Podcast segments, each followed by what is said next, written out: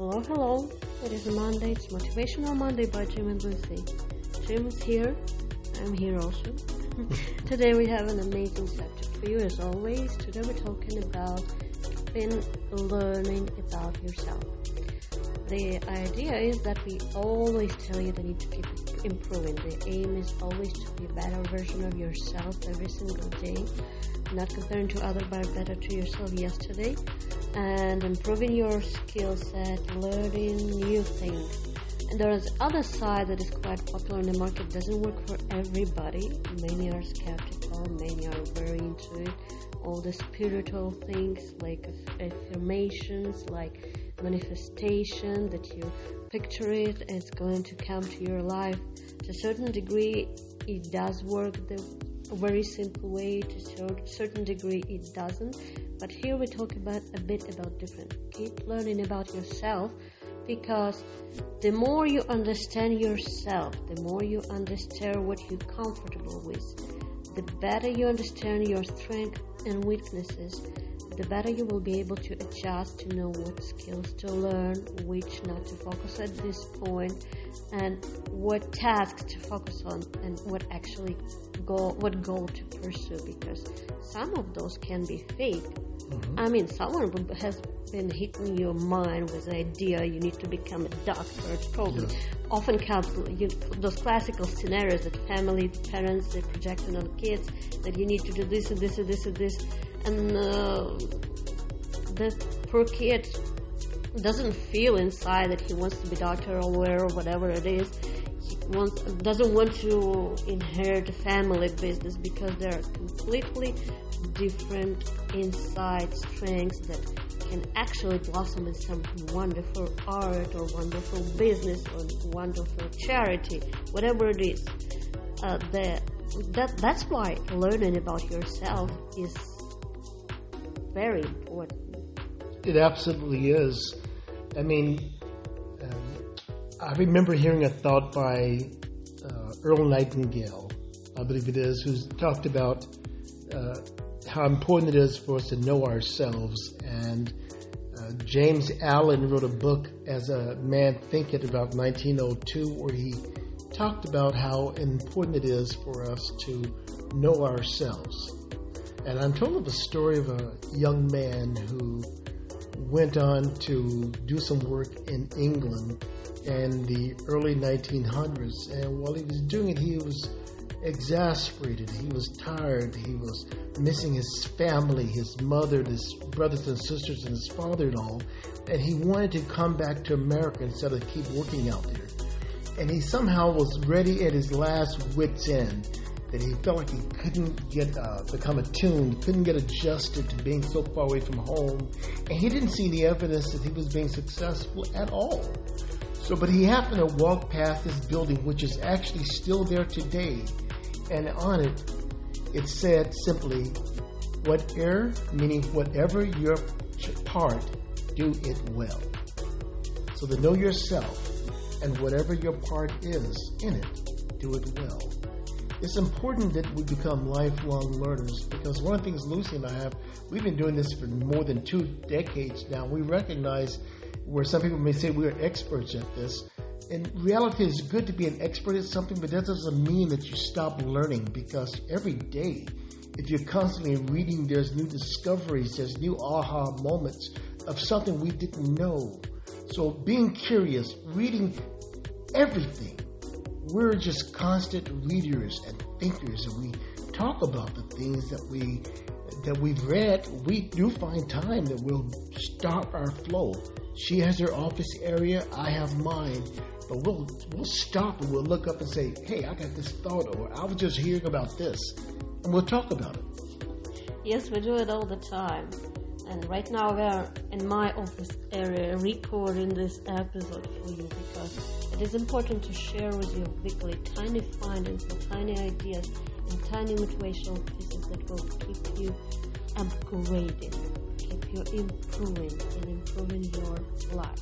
Yes. Now, when you talk about constant learning and learning about yourself, it has absolutely nothing to do with those forever students, with people who just jumping from university college to course to this or that that. Nothing wrong with that. But when you're just into it, that just the process, just to be belong belong to something, to kind of learn something, or just kind of get an extra paper, extra paper, extra paper, and it's not aligned to anything. It's not about you discovering new things in yourself, and it's not about you improving career or skills. That's that's not it. And, and let's be frank, it doesn't happen that often anymore because mm-hmm. the education itself evolved drastically when we don't see just classical academia, which actually, uh, in many cases, it, it is high quality, but in many cases it doesn't provide that quality anymore, and it does not provide those application skills. When you come from that background, you read all those books and you're kind of trying to apply it here and there, you only see pieces of mosaic and how to make it work. That's a completely new story. Now you need to learn mm-hmm. again. That's right. because that book, if you put it on your table, it doesn't build that business for you. So we're not talking about forever students, we are talking about forever learners. And you can learn multiple ways. I mean, it's just enormous. Just sit and observe, talk to interesting people, join interesting group for discussions, read different kind of books, take different kind of courses. Uh, internet has right now so many resources. We couldn't imagine that 30 years ago. we didn't have that access. We were going to libraries and you can pick three books at a time and you go through it and you realize those are not the books that you need and you order them again and you wait two, three hours again and you get three more books and all those paper catalogs, not even digitalized catalogs, that's what we had. So you have all the benefits right on your fingertips with your smartphones, with your laptops. Uh, go to coffee shop and sit there and work with your laptop or tablet. You have access to more than everything. So Lucy is absolutely correct. So right now, we don't have many excuses, and we can't blame everything on COVID 19 virus. Oh, no, that's enough, guys. Uh, it's time to stop that. Just stop it because, and I don't mean to be insensitive, but the point is, is that there's always been conflict, there's always been a crisis. And we all we, ha- we have to know that there's always going to be a crisis. We have to do our very best to prepare for it. And then, if that's going to be the case, we have to prepare for it education wise, where we're living, how much money we're going to save, because we've been told to save for countless years. And many of us didn't do that. We've been told to get our education, to fortify ourselves, put food away, do all these things, okay, for six months or for a year, saving. Sure, sure, we're all living neck to neck. We're all living paycheck to paycheck. But we don't have to. I mean, wherever you're living in the in the world, you don't have to do that. So this is what I want you to think about: is that it doesn't matter what obstacle you're facing right now. We know that some of them are insurmountable, but no matter what limitations have slowed you down in the past, know that tomorrow can be a better day, providing you act on it today. So if you want to get a better check next week, then you make some plans. You go to work, you reinvent yourself, you show your boss that they can't work, they can't do better without you.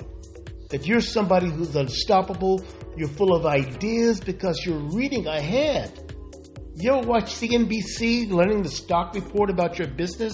Did you ever you ever talk about why the business is growing or they're laying people off? Do you ever offer suggestions about what your company can do or new product or something?